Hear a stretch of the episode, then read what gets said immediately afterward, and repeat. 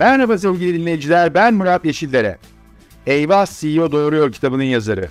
Toplumsal cinsiyet eşitliği aktivisti ve kadrolu podcastimiz. Çalışan kadınların doğurmasını gayet normal karşılayan podcast serimde başarılarıyla ilham veren kadınları konuk olarak ağırlıyorum. Şimdi sıkı durun. Türkiye'nin ilk %100 cinsiyet eşitliği garantili podcastinin bu haftaki konuğu Hacer Fogo. Tam 20 yıllık bir aktivist. Hacer Fogo. Bugün özellikle pandemi döneminde derin yoksulluk dayanışma ağını kuran Hacer Hanım'la birlikteyiz. Hoş geldiniz podcastimize. Hoş bulduk. Teşekkür ederim. Ee, çok çok teşekkürler. Ee, bugün bize vakit ayırdığınız için. Ee, toplumsal cinsiyet eşitliği bizim podcastimizin ana teması ve sizin de e, faaliyetleriniz aslında e, bu derin yoksulluk dayanışma etrafında aslında toplumun her kesimlerine dokunuyor. Ama gerek söylemlerinizde gerek de, de aktivitelerinizde görebildiğim kadarıyla e, kadın yoksulluğu önemli bir yer kaplıyor. E, isterseniz bu kadın ve yoksulluk üzerinden başlayalım. Şöyle aslında bir, sizin biraz önce bahsettiğiniz gibi çok uzun dönemdir çalışıyorum e, bu mahallelerde ve gerçekten özellikle pandemi döneminde yani derin yoksulluk ağını kurduktan sonra ve e, tekrar böyle mahallelerde baktığım zaman çünkü bizim için de çok yeni bir süreçti pandemi ama en zor belki süreçlerden biriydi yoksul mahalleler açısından da ve bizim destek verdiğimiz ailelerde öyle e, sigortalı işlerde çalışan hani onlar da şu an açlık sınırında yanlış anlaşılmasın ama bizim destek verdiğimiz aileler çok en dipte olan aileler. Yani günlük çalışan, güvencesiz, hiçbir işte sigortası olmayan, bankada parası olmayan, hatta gelecek planları olmayan aileler yani işte seyyar satıcılar, müzisyenler, e, inşaat işçileri, tekstilde günlük çalışanlar, e, garsonlar. E, o yüzden e, bu insanların kapanma süreci belki hepimizden çok daha ağır oldu. Hiç o gün. Burada belki e, sözünüzü bir an kesip evet, buyurun. dinleyicilerimiz aslında tabii, tabii. E, birazcık daha e, iyi hissetsinler diye sizin bir tespitiniz var. E, doğru söylüyorsam eğer derin yoksulluk kavramını çocuklara bırakılacak tek şey yoksulluk olan bir kesim evet, olarak evet. tanımlıyorsunuz değil mi? Evet çocuklara e, bırakılan mirasında yoksulluk olduğu devredilen e, yoksulluk aslında nesiller arası yoksulluk dediğimiz şey. E, bu tam da bizim böyle destek verdiğimiz aileler ve kaç aile var şu anda sizin? Yani şöyle pandemiden e, bugüne kadar 3000'den fazla aileye destek verdik ama e, şu anda hepsine düzenli destek vermemiz mümkün değil. Yapamıyoruz zaten de. Çünkü hepimiz yoksullaştık. Aslında herkes Doğru. Başta bize destek veren insanlar da aslında bir basamak aşağıya indi. o yüzden hani düzenli destek verdiğimiz ailelerin sayısı da düştü e, nedenle. Ama dediğim gibi pandemi ve şu anda ekonomik krizin yükselmesi e, ile birlikte aslında en şey bu işin hani e, yükünü e, kaldıran da kadınlar gerçekten. Yani e, niye baştan böyle bir açıklama yaptım? Çünkü bu kadınların hayatı aslında işte evde işte kağıt topluyorsa ya da ne bileyim işte gündelik işte temizliğe gidiyorsa onu da yapamadıkları bir süreç başladı. Çünkü kağıt toplayıcılığı da yasaklandı biliyorsunuz. Ama hani kadın olmak ya da anne olmak yani o çocuğun önüne e, bir şekilde o yemeği koyacaksın yani ya da e, çocuğun olmasa da o evi e, çevir, evirip çeviren de aslında kadın. Yani öyle bir sorumluluk hissediyor e, bir biçimde erkekten daha fazla. Bir de şöyle tabii yoksul bu derin yoksulluk yaşayan kadınlar e, aynı zamanda hani sosyal yardım tırnak içinde biz aslında sosyal hak diyoruz ona e, almaya gittikleri zaman kamu kurumlarına da hep şey görürsünüz yine kadınları görürsünüz oralarda. Yani kaymakamlıkta, belediyelerde yani devlet kurumlarında herhangi bir şey talep ettikleri zaman yine kadınlar. Neden? Çünkü orada işte e, bugün git, e, yarın gel, işte niye durmadan geliyorsun, bir daha gelme denildiği zaman bile hani tekrar işte giden, işte susan, bir şekilde orada ona sabretmeye çalışan, işte o yüzden erkeğin ya da eşini göndermediği, işte orada bir öfke ya da başka bir şey olursa işte orada alacağı şeyi alamama ihtimali e, ni bile düşünerek aslında o, e, gidiyor kadınlar. Niye? Çünkü bu da aslında bir strateji. Yani özellikle ekonomik kriz gibi dönemlerde kadınlar böyle geçimlerini sağlamak için geçim stratejisi bebeğimiz. Bunu yüklenenler de e, kadınlar oluyor ve pandemide hani işte yani bunlar da çok e, daha önce de çok anlattım çok da hoşuma gitmiyor ama yani o stratejileri yaratan işte bebeğine mama alamazsa işte şekerli su işte lapa hadi olmadı komşudan pirinç al lapaya çevir falan. İşte bez alamadığı zaman başka bir şey kullanma. Ee, biliyorsunuz o dönemde hep söylüyorum işte bütün marketlerde alarm kondu şeylere mamalara bezlere falan. Maalesef. Ee, ama bütün o çeviren şeyde mama ya ve şeyi de gözlemledim. Yani pandemi depresyonu çok fazla artırdı özellikle annelerde ve kadınlarda öfkeyi, depresyonu falan ama hani bir psikoloğa git, gitmek de onlar açısından bir lüks. Neden artırdı? Gerçekten hani bir tamam evet parasızlık ama çocuk çocuğa gıda verememe, çocuğa işte bebekse e, ona mara, mamayı bıraktırmaya çalışma yani işte alamadığı için falan. O hani böyle konuşunca basit bir şey ama hissettiğiniz zaman o bıraktırma hikayesinin bir e, zaman, bir süreç, işte anne ile bebek arasındaki o yoğun bir e, başka bir hikaye olduğunu görüyorsunuz. O yüzden çok zor e, zamanlardı. Şimdi de zor. Şimdi de aynı e, gıdaya erişmekte çok zorluk çekiyorlar. Sürekli böyle öğün atlıyorlar. E, yani ne bileyim işte diyor ki daha geç kaldırıyorum çocukları ki hani bir kere yesinler Sonra tekrar gitsinler falan böyle stratejiler var. Bes, yani okula giden çocuklara beslenme koyamama gibi durum. Mesela dün ziyaret ettiğim bir anne e, o da yalnız yaşıyor eşinden ayrı. 16 yaşında işte liseye giden bir çocuk var. Gerçekten gittiğimde çocuk evde niye gitmedin okula dedim. Sustu yani. Sonra annesi hani yol parası bulamadım dedi. Gerçekten Beyoğlu'ndan Şişli'ye gidecek ve yok. Yok yani yani oraya binince minibüs parası yok. Böyle anlattığım zaman sanki şey geliyor insanlara. Ama bu gerçek yani zaten. Yani bu hikayelerin hepsi gerçek. İşte mesele şu e, o çocuğun okulu bırakmaması lazım. Yani o çocuk okulu bıraktığı anda biraz önce söylediğimiz şey devreye giriyor. Devredilen yoksulluk dediğimiz tam da o yani o çocuk o okulu bırakıp herhangi bir yerde çalışmaya devam ederse bu psikolojiyle yani eğer diyelim ki biz desteklemezsek yani o yol parasını bir şekilde bul, bulmazsa biz kamu herhangi bir yer o bırakacak yani başka çaresi yok. O zaman Belki... ne oluyor? Tam böyle burada yoksulluğu çoğaltıyorsunuz. Belki burada gene hani e, sizin dediğiniz gibi hani anlatınca belki bizi dinleyenler e, tam da hissedemiyorlar ama e, gene derin yoksulluk ağının e, bulguları çerçevesinde e, %74'ünde sizin dokunduğunuz evet. sahnelerde bebek bezi ve mamaya ulaşamıyor. Evet. %81 kadın pedine ulaşamıyor. %57'si uzaktan eğitime çocukların hani uzaktan eğitime bırakın ki fizikseli ulaşamadığını görüyorsunuz. Buradan da aslında tamamlayarak sizin demin bahsettiğiniz noktaya e, giderek her ne kadar e, ben iki tane şey gördüm kendi yaptığım araştırmada evet. e, %6'sı çocuğun evi geçindirdiği diyorsunuz ama başka bir yerde bu belli yerlerde iki katına kadar da çıkıyor. %13'e kadar da çıktığını gördüğünüzü söylüyorsunuz deminki evet. örneğe Evet. Evet maalesef. Yani mesela bu işte pandemide çocukların ev, ev, ev çocukların ev geçindirdiğini gördük ve mesela bu öğretim yılında da yüzde on bir çocuk okulu bıraktı, gitmedi ve çalışmaya başladı yani. Zaten genel bir araştırma yapılsa ülke çapında çok fazla çocuğun okul bıraktığını göreceksiniz yani. Keşke yapılsa yani. Keşke devlet hani yoksulluk çok arttı. Bütün dünyada arttı evet kabul ediyoruz.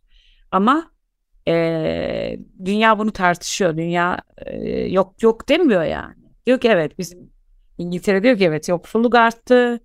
Aşırı yoksulluk arttı. O zaman biz bunu masaya koyacağız ve bir şey yapacağız. Şimdi biz ya da e, başka ülkelerde aynı biçimde çok boyutlu yoksulluğu oturuyorlar tartışıyorlar. Ve pandeminin değiştirdiği yoksulluğu da tartışıyorlar. Ama şimdi bizde yok. Hep böyle bir güvenlik sorunuymuş gibi. gibi. Yani e, işte porsiyonlarınızı küçültün. İşte patates soğan da gerekirse yiyin. İşte yarım simit de yiyin falan böyle. Yani bu böyle olmaz ki. Yani bu sözler utanç verici. Şimdi ben işte anlattığım örnek gibi gidiyorum çocuk yol parası bulamadığı için beslenmeye koyamadığı için okula gidemiyor. Şimdi sen orada oturuyorsun. Oturduğun yerde gerekirse bilmem ne yesen ne olacak yemesen ne olacak. Yani niye bunu söylüyorsun? Bu karşıdaki insan bu çocuk seni dinlediği zaman ee, nasıl bir nasıl ne hissedecekse yani e, sizin böyle konuşmalarınızdan. O yüzden hani yani ben utanıyorum böyle konuştukları zaman. Gerçekten. Söylediğiniz aslında bir anlamda hani e, hani utanmak bir, bir boyutu ama öteki taraftan da toplum içindeki o polarizasyonu da e, giderek artıyor, arttırıyor diye düşünüyorum. Yani hani bunu öfkeyi arttırıyor. Yani büyüyen çocuklar, aileler. Benim çocuğum aç kalacak. Bana orada televizyonda diyeceksin ki işte porsiyonu küçük yok ki. Olmayan porsiyonu nesini küçük küçülsün? Yani bu kötü bir şey. Gerçekten hani Hani bu kadar olamaz. Bu kadar bilmeme durumunu olamaz yani. Yani yapılacak şey oturup ya ne yapabiliriz işte bu, e, konuda diye işte belediyelerle, kamuyla, sivil toplumla oturup bunun çaresine bakmak gerekiyor. Yani böyle konuştuğunuz zaman bitmiyor ki keşke bitse yani yok deyince. Ee, o yüzden hani çocuk evet çocukların çalışma oranı aslında çok e, şey arttı e, bu dönemde ve artmaya da devam ediyor. Biraz önce aslında verdiğim örnek gibi böyle çok böyle hani ne derler e, şey uç, uçta çocuklar var. Yani her an okulu bırakıp çalışmaya e, başlayabilir. Tam da bu krizle ilgili ev geçindirmeye başlayabilir. E, ve burada da gerçekten hani hep böyle şey e, kadınlar e, önde. Yani işte bir de, dediğim ben bir, bir şekilde o kiranın ödenmesi için de işte eve yiyecek gelmesi için de çırpınan edinen e, şey e, kadınlar oldu yani. Ama şöyle hani e, ben mesela kadın dernekleriyle de böyle bazen toplantı yaptım konuştuğum zaman kadın yoksulluğunun daha fazla tartışması gerektiğini düşünüyorum. Kadın derneklerinin bu konuyu çok daha fazla tartışması ge- gerektiğini düşünüyorum. E, çünkü yoksul bir kadın aynı zamanda şiddet gören bir kadının e, hemencecik o evi bırakıp terk edip işte sığınma evi ya da başka bir derneği bulma olasılığı e, daha orta halliden çok daha düşük aslında yani. Mesela bizim destek verdiğimiz halde çok fazla okuma yazma bilmeyen e, anne var ya da kadın var. İnanılmaz yani inanılmaz boyutlarda bu. E, zaten internet e, bir, bir sürü evde ya da akıllı telefon yok. Bir de gerçekten katlanıyor mesela diyelim şiddet görüyorsa da katlanıyor ve hani ben mesela böyle bir şey tanıyorum. Çok böyle yıllar sonra artık canına tak ettiği için annesine gidiyor ama annesi de zaten o derin yoksulluk yaşıyor, yaş, e, yaşayan bir, bir durumda. Yani o yüzden hani gerçekten e, biraz böyle kadın derneklerinin, kadın hakları savunucuları bu konuya e, başka türlü bakması gerekiyor e, diye düşünüyorum. Bir de mesela diyelim ki yine yalnız bir kadının işte şu anda çok fazla kirasını ödeyemeyen bir sürü e, aile var. İşte yalnız kadınların yoksulluğu daha fazla tabii ki. Mesela birdenbire diyelim sokakta kaldığı zaman mesela gidecek bir yeri yok belediyeye telefon açtığı zaman diyelim ki barınma merkezleri var ya da diyelim ki kaymakamla e, açtığı zaman ama sizin çocuklarınız var ayrı ayrı yerlerde. Yani çocuklarıyla birlikte kadınların gidebileceği e, bir yer yok mesela. Yani onlar ya işte akrabalarına gidecek orada da bir süre kalacak ya başka bir şey olacak ya çocuk işte evden çıkacak başka bir şey e, çevrilecek falan. De, Böyle yani. Bunlar da hepsi aslında kısa vadeli çözümler ve aileyi bir anlamda parçalayan tabii, tabii. E, çözümler. E, evet. Burada önemli bir tespitiniz var. E, diyorsunuz ki e, temel ihtiyaçları için çırpınan kadınları sosyal olarak güçlendiremezsiniz. Yani öncelikle bunun sağlanması lazım ki burada da e, şartsız e, temel gelirin kadına sağlanması önerisini getiriyorsunuz. Biraz onu açar mısınız bu anlamda? Yani şöyle e, şimdi gerçekten hani yoksulluğu yeniden tartışmamız, yeniden konuşmamız gerekiyor derken genel bütün yoksulluğa bakarken tam gelir üzerinden sadece gelir üzerinden bakmamamız gerekiyor. Biraz önce söylediğim şeylerden yani bu işin psikolojik boyutları da var. Yani işte bir yüzde 82 yani bizim yaptığımız araştırmada yüzde 103 hane içerisinde yüzde 82 kadının kadın bedine erişememesi, bunun bir lüks ihtiyaç haline gelmesi sorunu bile aslında gelir üzerinden bakmamak gerekiyor. Onun bir temel ihtiyaç olduğunu e, anlamak e, gerektiğini düşünüyorum.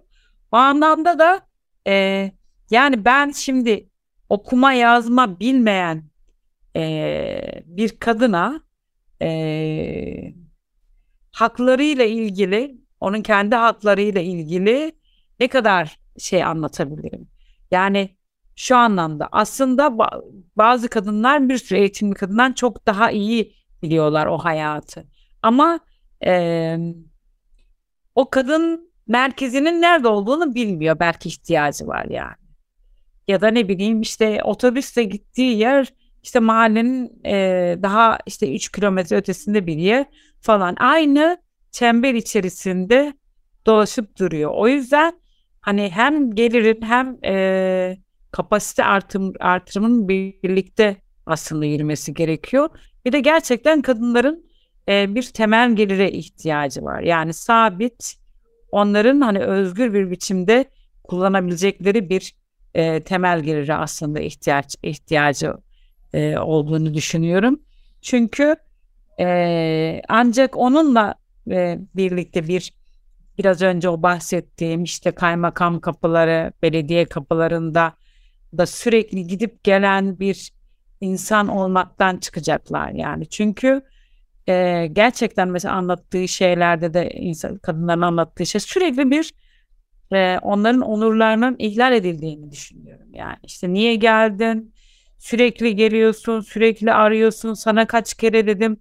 Sürekli bir aşağılanma, sürekli bir e, kötü muamele görüyorlar. Yani bunu, bunu buradan da çok yanlış anlaşılmasın. Bütün kamu kurumları e, bunu yapıyor demiyorum. Ama genel böyle bir bakış var yoksulluğa ve e, burada da en önde olan gerçekten kadınlar. O yüzden e, bunu buradan çıkmanın yani e, kadınların özgürleşmesinin yoksul kadınların özgürleşmesinin e, tek şeyi çaresi onların e, özgürce kullanabilecekleri sabit bir gelirlerinin olması. Çalışırlarsa da işe girdiklerinde de o gelirin devam etmesi. Ki burada e, hani son söylediğinizle bağlantılı gene sizin e, bulgularınız e, üçte ikisi sizin dokunduğunuz kadınların e, ücretli bir işte çalışmıyor. Evet. E, ve çalışıyorlar. Evet. Evet. E, yani gelir getiren bir şeyde çalışmıyor ve e, gene sizin e, sayılarınızdan yüzde on altısı aslında evdeki tek ebeveyn. Yani bir de öyle bir e, şey evet. var farklı sebeplerle e, böyle bir şey var. Peki e, e, Acar Hanım siz sağdasınız ve hani dediğiniz gibi e, devleti, e, yerel yönetimleri, özel sektörü, toplumu hepsini farklı açılardan bu bahsettiğiniz derin yoksulluk konusunda gözlemleme şansınız var. E, hani benim e, sizin kadar gözlem yapma ve de, deneyimleme şansım yok ama hani şöyle bir tespit yapıyorum. E, devletle ilgili konular e, daha uzun e, zaman içinde e, hayata geçirilebilecek konular farklı e, bürokratik veya kaynakla ilgili e, şeyler sebebiyle. Hani bunu kabul ettiğim için söylemiyorum ama gerçekçi, pragmatik düşünürsek diye söylüyorum. E, siz bunu e, bir halkı içinde e, dayanışmaya dayalı olarak çözmek ve destek sağlamak üzere bir ağ kurdunuz. E, bu anlamda bakıldığında e, bu ağın genişlemesi midir sizin kendinize çizdiğiniz yol yoksa e, devletin haricinde farklı bir işbirliği yapısı platformu da e, öneriniz olabilir mi? Şöyle Yani hani benim şimdi bir dayanışma ağı ya da dayanışma ağları e, aslında bir model üretir ya da sivil toplum örgü, örgütü. Yani ben mesela sizin görmediğiniz bir hikayeyi size anlatırım. Siz de bana benim bilmediğim bir hikaye anlatabilirsiniz ve aslında birbirimizden hani öğre, ö, hikayeyi aslında öğreniriz ve belki işte bakışımız değişir. Bizim yaptığımız bu. Ben mesela diyorum ki size ben sahada işte bir yalnız anne çocuk evden çıkartıldı. Bir de orada o kadar böyle vahşice çıkartıyorlar ki alıyor koltuğunu dışarı koyuyor yani git diyor yani ödemediği zaman. Şimdi bu, bu annenin gideceği bir yer yok diyorum ki böyle bir model ol- olabilir. Yalnız anneler ve çocukları için sığınma evleri dışında illa şiddet görmeleri gerekmiyor. Başka bir e, sosyal konutlar gerekiyor diyorum ben mesela şimdi. Sağda gördüğüm bir şeyi söylüyorum. Şimdi bunu biz yapamayız. Bizim böyle bir gücümüz yok yani. E, ama sivil toplumun işi bu. Yani o yüzden hani yerel yönetimlerin, kamunun çok daha sıkı çalışması gerekiyor bence. Ama maalesef şöyle oluyor genellikle. Bana şimdi kızarlar ama e, hepsi için demiyorum. Şöyle oluyor yani mesela işte Zoom toplantılar oluyor. İşte ne bileyim konferanslar oluyor. İşte ben gidiyorum yoksulluk anlatıyorum. Siz gidiyorsunuz ekonomi anlatıyorsunuz. Başka biri bilmem ne oluyor. Diyorlar ki işte 30 tane sivil toplum örgütü katıldı. E sonra ne oldu sonra? Yani birazcık uygulamaya bakmak lazım. Şimdi ben mesela böyle bir öneri sundum. Ben bu öneriyi eğer orada be- belediye başkanı ya da bir siyasi parti işte genel başkanı aa çok iyi bir öneri dediği zaman ben takip etmek istiyorum yani yaptı mı yapmadı mı niye yapmadı bu bir gerekçesi nedir ee, işte ben, işte diyelim ki ben bir kadın derneği ise o işin içerisinde olmak isterim yürümek isterim birlikte falan maalesef Türkiye'de hani kamu ve sivil toplum ilişkisi çok gelişmiş değil. Yani birazcık şöyle gelsinler konuşsunlar işte ne bileyim azınlık da olsun, Kürt de olsun, o da olsun, bu da olsun renkler. Sonra o renkler dağılsın. O yüzden e, birazcık uygulamaya bakmamız lazım ve bence işte o anlamda da partilerin, yerel yönetimlerin, sivil toplum örgütleri tarafından ya da yurttaş tarafından sürekli denetim altına alınması gerekiyor. Yani bu paraya harcadın, nereye harcadın? Böyle bir şeye söz verdin, ne yaptın? İşte diyelim ki her yerel yönetimin bir stratejik planı var değil mi? Her işte kazandıkları zaman açıklıyorlar, çalışıyorlar. Diyor ki kadınlar için şunu yapacağız, çocuklar için bunu yapacağız. Şimdi biz bunu takip etmezsek sor, soramayız yani hesap. Maalesef e, böyle bir denetimsizliğin olduğunu düşünüyorum. O yüzden hani bu koalisyonun mesela hani bu anlamda şimdiden e, hesap verebilir ileride şeffaf hem kadınlar hem çocuklar konusunda. E, bunun için de gerçekten aktif yurttaşlık kavramının gelişmesi, bunu kadınlar açısından da sivil toplum e, örgütleri açısından da bunu konuşmamız, tartışmamız gerekiyor. Yoksa hep karanlık, hep karanlık diyeceğim yani. E, çok önemli bir şey söylüyorsunuz aslında çünkü gene hani e, farklı e, beyanlarınızda da onu gördüm. Bugün de onu tekrarladınız. Aslında konu bir hani kim iktidarda kim muhalefette konusu değil. Hani bütün siyasi partilerin bu konuyu e, öncelik olarak tanımlaması lazım. E, e, tabii yani şunu söyleyeyim. Şimdi işte yurtlar, cemaatler, şunlar, bunlar falan.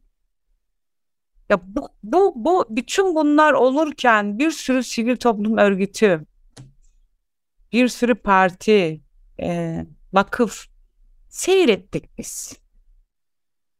Yani o yüzden bir şeyi eleştirmek için önce bir hepimizin e, hiç e, yüzleşmemiz gerekiyor. Yani o çocuklar kendi istekleriyle giden çocuklar da var ya da anneler de gönderiyor. Yani hiç kimseye bir şey demiyorum yanlış anladım. Ama ben çok tanık oldum ki orada yemek yesin diye çocuklar gönderiyor. Alternatif bir şey yok. Yani e, işte ısılsın diye gönderilen çocuklar yani ama biz orada başka bir şey diyorduk o zaman yoksullara değil mi? O mahallelerde yoktuk ya da o mahallelerde çocuklarla kadınlarla konuşmadık. O yüzden e, e, şimdi oturup bütün bunları yani her şeyle herkesle her olay sonucunda ben mesela kendimle yüzleşiyorum. Yani işte Enes intihar ettiği zaman öbür çocuk intihar ettiği zaman ya da herhangi bir inşaattan işçi düştüğü zaman hani ben bireysel olarak diyorum ki ya ben işte sivil toplum örgütü ya ben bu konuda ne yaptım? Ne düşündüm? Bir şey yapabildim mi? Yapamadım mı? Yani bir, bir yurttaşım ben sonuçta.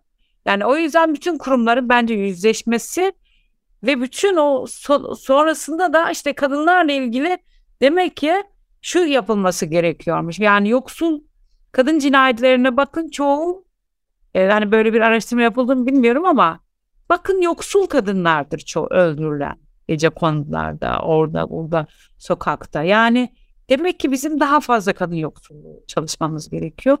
Demek ki bu kadınların o mahallede bazı merkezlere daha ulaşılabilir e, merkezler olması gerekiyor etraflarında yani.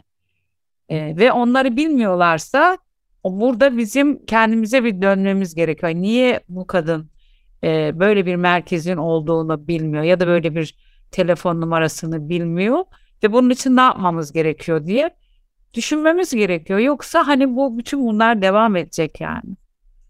Peki e, eğer varsa bu anlamda bu son söylediğinizle ilgili e, iyi uygulama sizin gene sahadaki tecrübelerinizden bakarak paylaşabileceğiniz örnek var mıdır? Hani yerel yönetim ya da e, farklı inisiyatiflerle bu anlamda oluşturulmuş.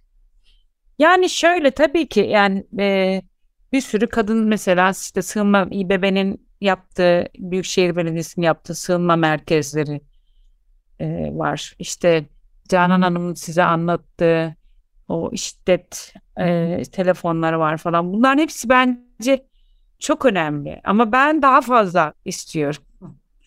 Ee, bir de bunlar yani bunlar çok önemli. Yani şu an ya şu, ekonomik şu, şeyi çözmüyor aslında. Tabii şunun için söylüyorum. Benim söylediğim şey şu. Yani e, şimdi ben bir mahalleye gittiğim zaman, bir yoksul mahalleye gittiğim zaman İstanbul'un herhangi bir semtinde eğer o mahallede kreş yoksa yani ama yani şöyle mahallenin ortasında istiyorum ben her şeyi.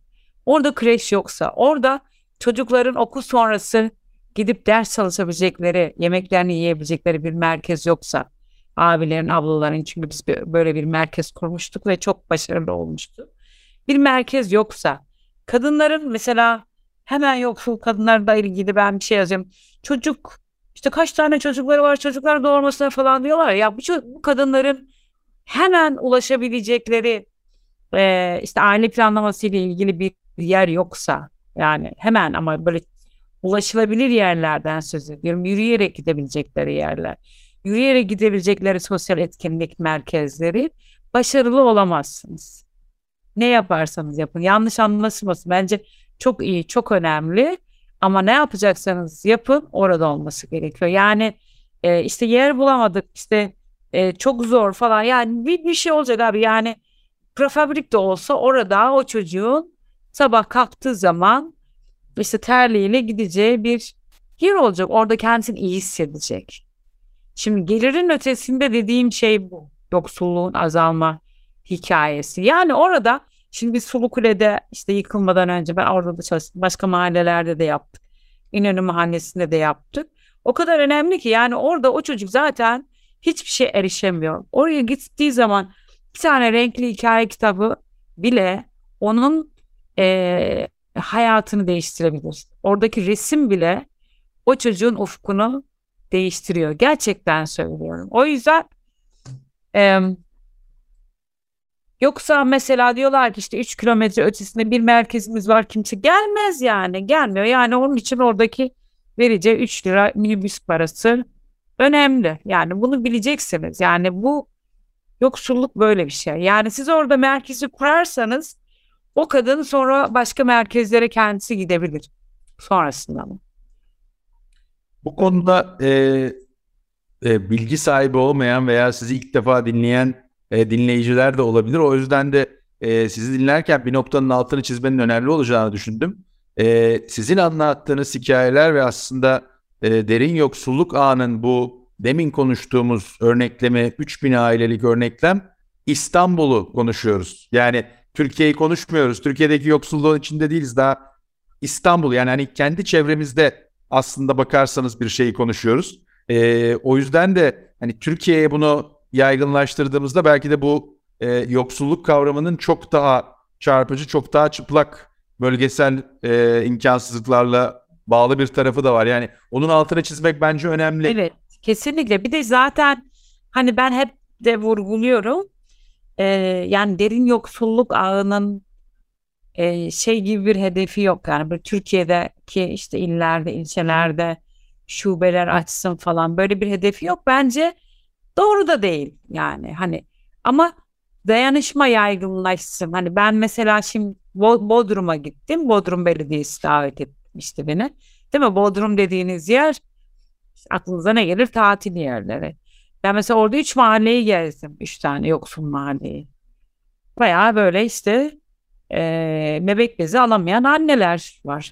Evler var yani. Or- orada da yani Bodrum'un işte arka mahalleleri diyeyim. Yani yoksulluk her yerde o anlamda. O yüzden mesela orada bir şey e, yavaş yavaş bir şeyler kurulmuyor ve o dayanışma ağı belediyenin de desteğiyle başladılar mesela çalışmalara oradaki aile ailelerle birlikte çalışmaya. Yani yapılması gereken bu. Mesela işte biz gidip her yere anlatabiliriz.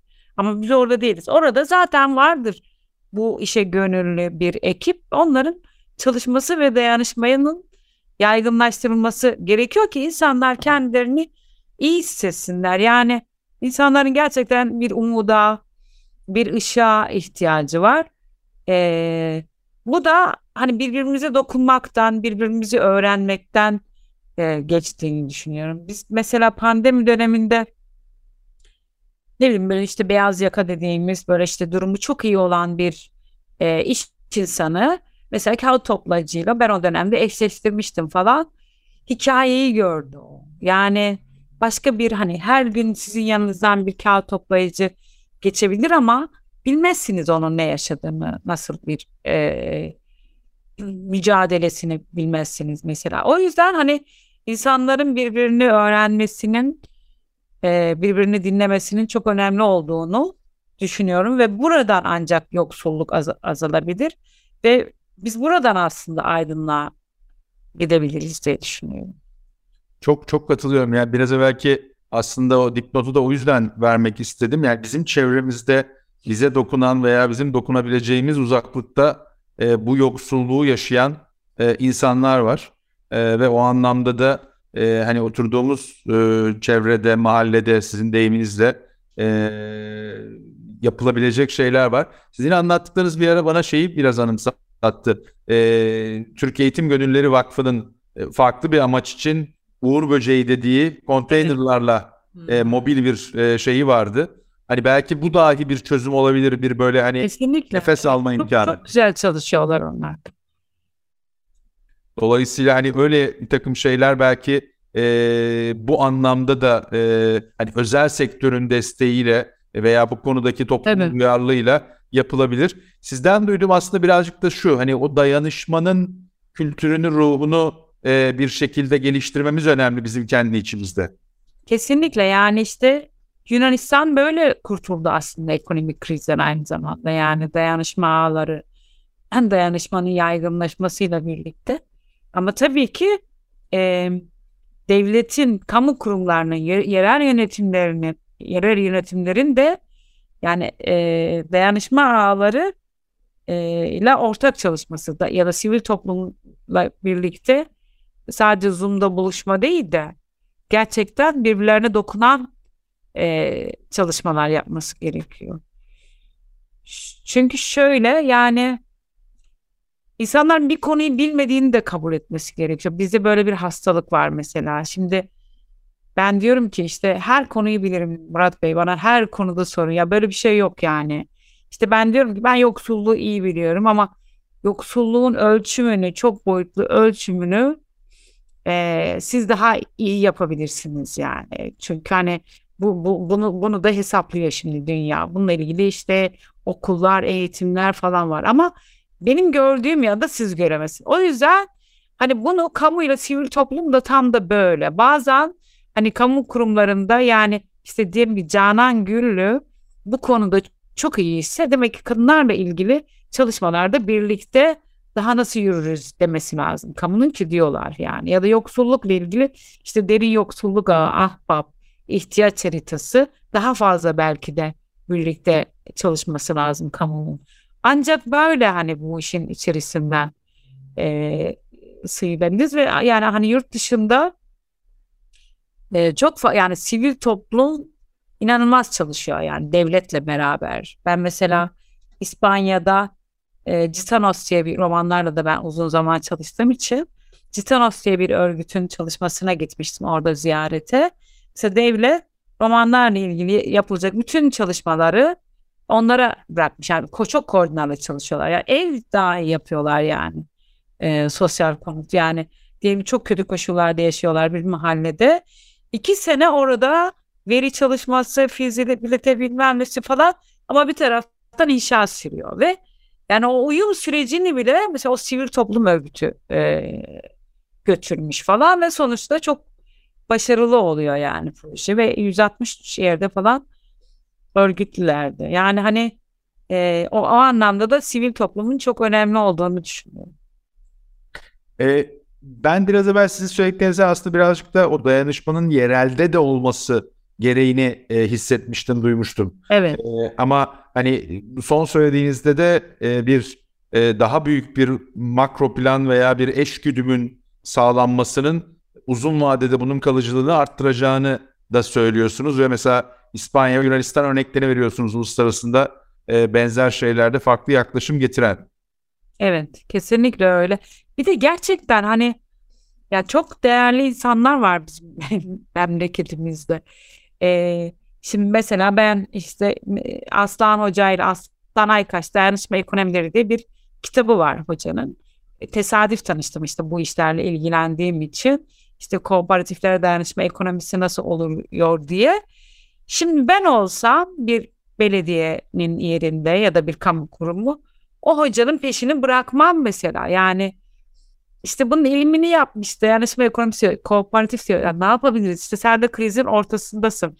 Bu anlamda söylüyorum. Yani her o kadar yani mesela işte iklim kriziyle çalışan gencecik çocuklar var. Yani inanılmaz hani e, şey yani yurt dışını takip ediyorlar ne oluyor ne bitiyor falan filan.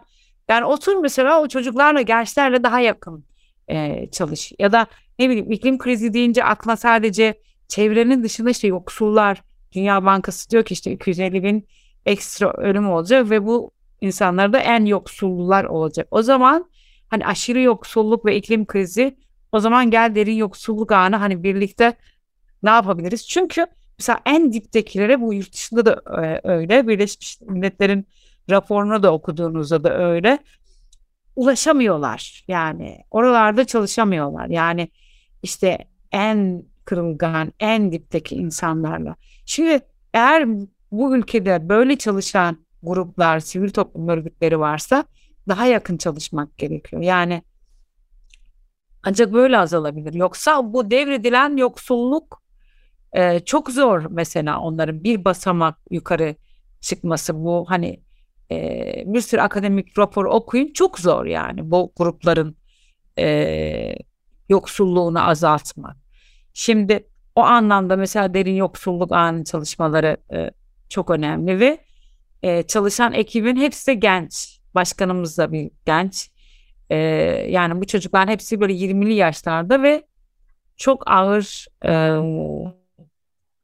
vakalarla aslında çalışıyorlar. Yani hani çok trajik hikayelerle karşı karşıyalar. Ama benim için hani mucize yani gençlerin bu alanda olması, bu alanda çalışması aynı zamanda. E, ve çoğu da kadın. Onu da söyleyeyim. Bunu, bunu duymak çok güzel. Hani e, kadın olmaları da genç olmaları da ve evet. duyarlılıkla e, böyle bir e, dirayetle e, çalışıyor olmaları e, ne mutlu. Demek ki o anlamda umut verici bir e, nesil de e, arkadan geliyor. Evet. E, belki bu yaptıklarınızı daha da ileriye taşıyacak. E, e, daha ziyade temel ihtiyaçları ve bunun hani bu yoksulluğun giderilmesini konuşuyoruz ama siz aynı zamanda e, Ashako Fellow yani sosyal girişimcilik konusunda da e, önemli bir network'ün de tanıdığı, bildiği ve bu anlamda da e, ödüllendirdiği e, bir e, isimsiniz. E, e, sosyal girişimcilik kavramı bu konuştuğumuz derin yoksullukla yerlerde kesişir mi? Çözümün parçası mıdır? Böyle, Yoksa daha zaman mı var oraya? Yo o zaman da ben işte 2015 yılında almıştım ödülü de. Şöyle e, işte ben o zaman çok daha yoğun romanlarla çalışıyordum. E, daha doğrusu Sulukule Mahallesi'nde kentsel dönüşüm başladığı zaman işte ilk kentsel dönüşüm kavramının da e, yeni işte hepimizin de öğrendiği yıldı 2006 yılında. O mahallede ben aktivist olarak çalışırken aslında çocukların yoksulluğunu aslında orada gördüm. Yani işte çocukların okul sonrası gelip falan. Ee, yine küçük bakkal köy ve şeyde kağıthanede ve gördüğüm şey okul devamsızlığı ve okul terkiydi. Ee, sonra Türkiye'nin başka mahallelerinde de gördüm. Ve şey düşündüm yani bu öğretmenlerle konuştum, okulla konuştum, aileyle konuştum, işte milli eğitimle konuştum falan. Çocuklarla da tabii konuştum. Dedim ki yani biraz önce size bahsettim. Yani e, işte bilmem işte diyor ki mesela kaymakam işte şurada bir merkez var. Oraya gidip işte gelip oradan destek almıyorlar. Şurada bilmem ne var falan. Biraz önce söylediğim şey yani mahallede o çocukların ulaşamayacağı yerler kurmak. Ve biz bunu Sulukule'de yaptık. O yıkım süresini yarı yıkık binalarda başladık çocuklarla çalışmaya. Ve gördük ki çocuklar sabahın yedisinde kalkıyorlar falan ve o merkezlerin önünde bekliyorlar. Yani. Sonra Sulukule'de mesela bizim yine Funda Oral arkadaşımız o şeyi devam ettirdi ve bilirsiniz belki tahribat isyana diye bir grup var oradan çıktı mesela işte. Ee, sonrasında biz mesela İnönü Mahallesi'nde Çimen Ev Merkezi'ni kurduk. Yine orada da bu çocuklar işte bunlardan bir şey olmaz öğrenme güçlüğü çeken bilmem ne falan çocuklar. Oradaki çocuklar da mesela 4-5 yılın sonunda Anadolu Lisesi'ni kazandılar. Üniversiteyi kazanan e, çocuklar oldu. Yani bu anlamda mesela işte o dönemde de yani sosyal girişim dediğimiz şey aslında bu. Yani e, burada önemli olan şu Hacer'in fikri değil ya da Murat Bey'in fikri değil. Orada yaşayan insanın fikrini e, iyi dinlememiz gerekiyor. Yani onlar zaten size o insanların hepsi aslında bir sosyal girişimci aslında. E, biz kendi fikrimizden daha çok onları dinlediğimiz zaman o zaman hani işte ben diyorum ki ben yeri yapayım siz de fikriniz buysa siz de gelin o zaman buraya diyorum. Yani sosyal girişim dediğimiz şey bu yani. Yani ben ne bileyim e, Ümraniye'ye gittiğim zaman, Zehra'yı ziyaret ettiğim zaman Zehra bana dünya kadar fikir söylüyor. Ama Zehra onu hayata geçiremiyor. Ben de onun hayata geçirmesine için dayanışıyorum yani. Mesela bu diye düşünüyorum. Tam da bu noktada aslında bugünkü süremizin de yavaş yavaş sonuna gelirken e, bizi dinleyenler açısından e, bu derin dayanışmayı derin yoksulluktaki dayanışmayı ileriye doğru taşımak açısından e, böyle bir şeyin parçası olmak, destek vermek veya o dayanışmaya dahil olmak isteyenler ne yapabilirler? Nasıl bir e, öneriniz olur onlara? Size ulaşmaları ya da bu dayanışmaya e, evet. bir şekilde dahil olmaları için? Şöyle derin yoksulluk ağı.org diye bir web sitemiz var. Derin Yoksulluk Ağı aslında aynı zamanda Açık Alan Derneği'nin bir girişimi. Ee, yoksulluk Ağı diye yine bir Instagram ve şey e, Twitter var. Oradan mesaj yazdıkları zaman gençler hemen cevap verecek. Harika. yapması gerekiyor. Ee, Acer Fogo gönlünüze sağlık. Ee, iyi ki varsınız. Ee, belki içimizi böyle şey yapan konular e, konuştuk bugün ama e, çok çok da önemli. Çünkü bu derin yoksulluğu biz aşamazsak aslında gitmek istediğimiz yolda yapmak istediklerimizi e, gerçekleştirmemiz mümkün değil ve sizin de ifade ettiğiniz gibi bu derin yoksulluk e, ötekileştirilecek bir konu değil. Toplumun içinde e, bir şekilde var olan e, bir konu ve çok kısa zaman içinde de bunun daha büyük olumsuz etkilerini yaşamamak adına da bir an önce ele alınması hem bireysel hem kamu hem sivil toplum işbirliğiyle de hem de yerel yönetimlerinde içinde olduğu bir çözümün oluşması gerekiyor. Çok çok teşekkür ediyorum. Ben teşekkür ederim. Çok sağ olun. Eyvah CEO Doğruyor da bu haftaki konuğumuz Hacer Fogo oldu. Önümüzdeki hafta farklı bir kadın liderle tekrar bir arada olmak dileğiyle.